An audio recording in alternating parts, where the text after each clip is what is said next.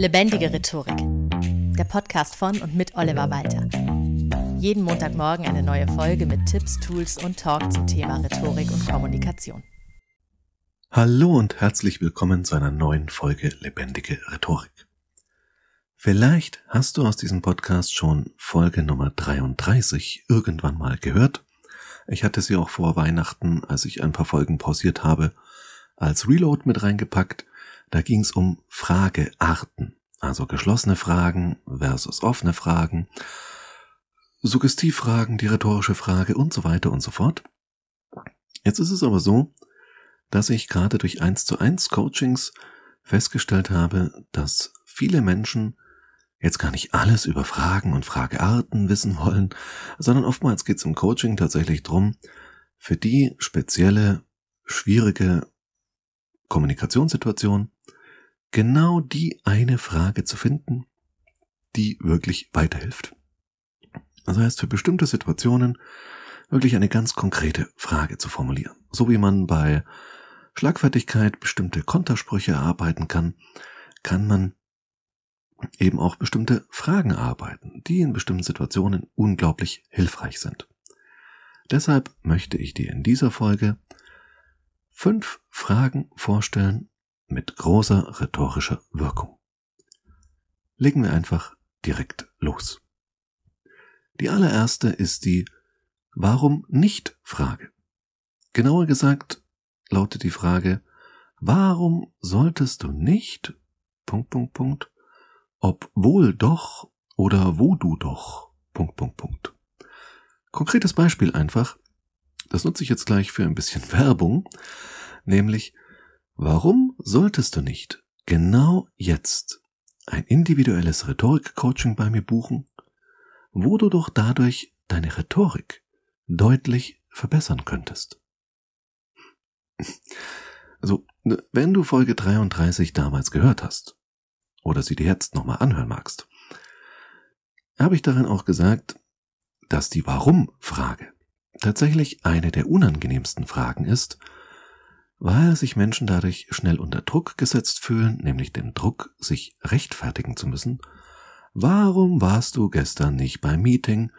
Warum hast du das und das genau so gemacht? Und dann sagt man ja, äh, ja, weil, äh, und das mag man nicht. Das mögen Menschen einfach grundsätzlich nicht, wenn sie mit Warum unter Druck gesetzt werden.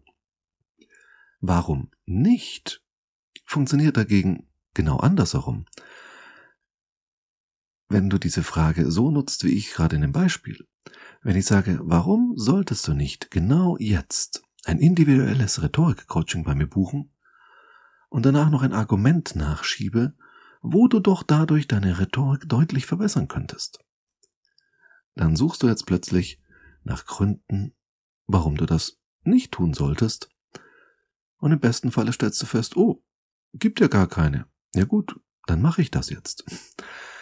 Das heißt, diese spezielle Eigenschaft der Warum-Frage, dass man so ungern nach Gründen sucht, lässt sich bei der Warum-Nicht-Frage wunderbar nutzen, dass Leute recht schnell aufgeben, wenn ein Grund nicht offensichtlich ist. Es könnte ja sein, dass du zurzeit einfach nicht genügend Zeit oder nicht genügend Geld hast für ein Rhetorik-Coaching, kann ja sein.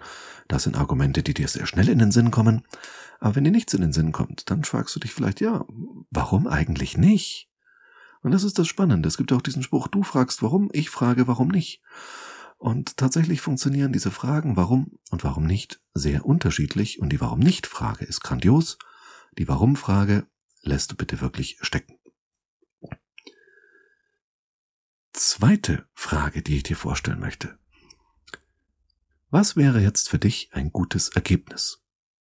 Oder auch, was muss in diesem Gespräch passieren, damit es sich für dich gelohnt hat? Das ist zum Beispiel eine Frage, die ich sehr gern auch in Coachings nutze oder bei Trainings in kleinen Gruppen. Was muss heute passieren, damit ihr hier aus diesem Seminar rausgeht und sagt, ja, der Tag hat sich so richtig gelohnt? Der Vorteil dieser Frage. Zum einen erfährst du mehr über die Ziele deines Gegenübers. Zum anderen, falls dein Gegenüber nicht gut vorbereitet ist auf euer Gespräch, gibst du ihm damit nochmal die Gelegenheit, sich ganz kurz spontan vorzubereiten und sich Gedanken zu machen. Das kann verhindern, dass ihr so ein typisches Gespräch oder so ein typisches Meeting habt, in dem man redet und redet und redet und hinterher feststellt, oh ja, ähm, worum ging's jetzt eigentlich? Was haben wir eigentlich erreicht? Oh, nichts. Ja, schön, dass wir geredet haben. Deswegen, es gibt ja auch eine Folge hier im Podcast zum Thema Gesprächsvorbereitung und wie wichtig es ist, sich gut auf ein Gespräch vorzubereiten. Aber es kann eben auch hilfreich sein, den anderen oder die andere aufs Gespräch noch zumindest kurz vorzubereiten und damit auch selbst Informationen zu sammeln. Und so eine Frage wie, was wäre jetzt für dich ein gutes Ergebnis? Oder eben, was müsste jetzt in diesem Gespräch passieren, damit es sich für dich gelohnt hat, dass wir jetzt reden? Das hilft dabei, den Fokus auch ins Positive zu wenden und konstruktiv daran zu arbeiten, je nachdem, um welches Thema es geht, dass man auch zu einer Lösung kommt. Ein bisschen in eine ähnliche Richtung und doch anders funktioniert Frage Nummer drei. Die lautet nämlich, was brauchst du noch, um Punkt, Punkt, Punkt. Oder auch, was hindert dich noch daran? Damit fragst du konkret ab, was für Hindernisse es denn aktuell noch gibt, die noch weggeräumt werden müssten. Und manchmal funktioniert sogar so wie bei der Warum nicht Frage. Es stellt sich heraus, oh, es gibt ja gar keine Hindernisse. Auch das kann für die befragte Person selbst eine wichtige Erkenntnis sein. So, was hindert dich aktuell noch dran? Ja, äh, eigentlich nichts. Das ist manchmal sehr überraschend, weil oftmals hat man so Glaubenssätze wie ich kann doch nicht, das geht doch nicht, und dann so festzustellen, ja, gut, aber ich weiß überhaupt nicht, wieso das nicht geht. Auf der anderen Seite eben auch hier Informationsgewinn. Was brauchst du noch, um jetzt ein Coaching bei mir zu buchen? Und dann denkst du dir, hm, ich müsste erst mal wissen, was das kostet und wie das genau abläuft und wie viel Zeit ich da einplanen muss, über welchen Zeitraum ich da gecoacht werden könnte und was überhaupt mein Thema wäre, für das ich jetzt wirklich Geld ausgeben würde, mich coachen zu lassen. So. Wenn wir das in einem Gespräch besprechen würden, wüsste ich schon genau, okay, du brauchst jetzt von mir ein Angebot, du brauchst von mir einen Plan, wie das Coaching ablaufen könnte, einen groben Ablaufplan und Punkt, Punkt, Punkt. Das heißt, was brauchst du noch, ist eine ganz konkrete Frage danach, welche Informationen fehlen dir jetzt noch? Denn oftmals haben wir selbst eine Vorstellung davon, welche Informationen wir jetzt eigentlich liefern möchten zu einem Thema, mit dem wir uns gut auskennen, und vergessen dabei vielleicht die andere Person da abzuholen, wo sie gerade steht. Also wenn ich über Coaching und Training rede, ich mache das ja doch schon einige Jahre, für mich sind da alle möglichen Begriffe und auch zum Beispiel der Unterschied zwischen Coaching und Training völlig selbstverständlich. Für viele Menschen, die zum allerersten Mal ein Coaching oder Training in Anspruch nehmen, ist es das nicht. Und dann merke ich, oh, da muss ich noch mal ein bisschen nachbessern, ein bisschen mehr Input geben. Und deswegen ist es eben gut, welchen Input braucht die andere Person. Das gerade, wenn du sehr stark in deinem Thema bist und die andere Person vielleicht nicht, sowas dann nochmal mit dieser Frage, was brauchst du jetzt noch, um dich für unser Produkt, für unsere Dienstleistung, Punkt, Punkt, Punkt, zu entscheiden. Das heißt, du siehst, einige der Fragen gehen darauf, wie du rhetorisch sie zu deinem Vorteil nutzt, andere dagegen zielen darauf ab, auch ganz wichtig in der Rhetorik, Informationsgewinn herzustellen. Dazu gehört auch Frage Nummer vier. Sie ist sehr berühmt und nennt sich die Wunderfrage. Die Wunderfrage wurde formuliert von Steve DeShazer, dem Begründer der modernen Kurzzeittherapie. Das heißt, er hat die auch in der Therapie eingesetzt, noch im Coaching, in der Beratung. Ich bin mir nicht mehr sicher, aber es könnte sein, dass ich die Wunderfrage auch schon in Folge 33 angesprochen habe. Aber ich finde sie einfach so wichtig, dass ich sie sehr, sehr gerne nochmal erwähne sollte ich sie schon erwähnt haben. Wenn nicht, dann hier jetzt mal ausführlich. Die Wunderfrage lautet ganz simpel, so ein kleines Szenario, was man aufbaut. Stell dir vor, du legst dich heute Abend schlafen, wachst morgen früh auf und dein Problem, dein Anliegen, dein Thema, worum auch immer es in diesem Gespräch geht, ist gelöst. Einfach über Nacht, es ist als Wunder passiert. Woran konkret wirst du es merken, dass dein Anliegen umgesetzt oder erreicht wurde? Das bedeutet übersetzt, was sind denn die Kriterien für vielleicht sehr abstrakte Begrifflichkeiten, die Menschen als Anliegen formulieren? Also sowas wie, ich wünsche mir ein optimales Preis-Leistungs-Verhältnis. Ja, toll, was meinst du denn damit genau? Oder ich wünsche mir besseren Service. Ja, in welcher Hinsicht besser? Oder gar wenn Leute kommen mit Begriffen wie Erfolg, Wertschätzung. Ja, das ist ja einerseits ganz klar, andererseits unglaublich schwammig. Wenn ihr fragt, okay, du möchtest mehr Wertschätzung, stell dir vor, du wachst morgen früh auf und bekommst alle Wertschätzung der Welt, die du dir überhaupt nur wünschen kannst. Woran merkst du's? Und spannend, man kann die Wunderfrage auch noch durch systemisches Fragen erweitern. Das heißt, man fragt dann auch, woran würden es deine KollegInnen merken, dass du jetzt mehr Wertschätzung bekommst oder dich mehr wertgeschätzt fühlst? Oder woran würde deine Familie es merken? Woran dein Partner, deine Partnerin? Woran dein Chef oder deine Chefin? Und dadurch bekommt man eben ganz konkrete Kriterien für manchmal sehr abstrakte, noch verworrene Dinge. Weil oftmals haben Menschen Anliegen oder auch Probleme oder Ziele, die noch sehr unkonkret schwammig sind. Und die Wunderfrage kann ganz toll dabei helfen, das herauszuarbeiten, woran sich das sinnlich konkret festmachen lässt. Denn das ist wichtig auch hier also Informationsgewinn, aber gleichzeitig auch für die Person, der, der du die Wunderfrage stellst, ganz hilfreich, sich auch selbst klar zu werden. Ja, wenn ich das jetzt gerne hätte, mehr Wertschätzung im Beruf, wann genau weiß ich, dass ich jetzt auch mehr Wertschätzung bekomme? Da wird so ein Schulterklopfen wahrscheinlich nicht ausreichen. Und deswegen ist es sehr spannend, mit dieser Wunderfrage zu arbeiten. Die fünfte und letzte Frage ist so ein bisschen der Allrounder. Eine Frage, die in drei verschiedenen Hinsichten rhetorischen Erfolg bringt oder rhetorisch dich voranbringt. Die Frage ist auch ganz simpel.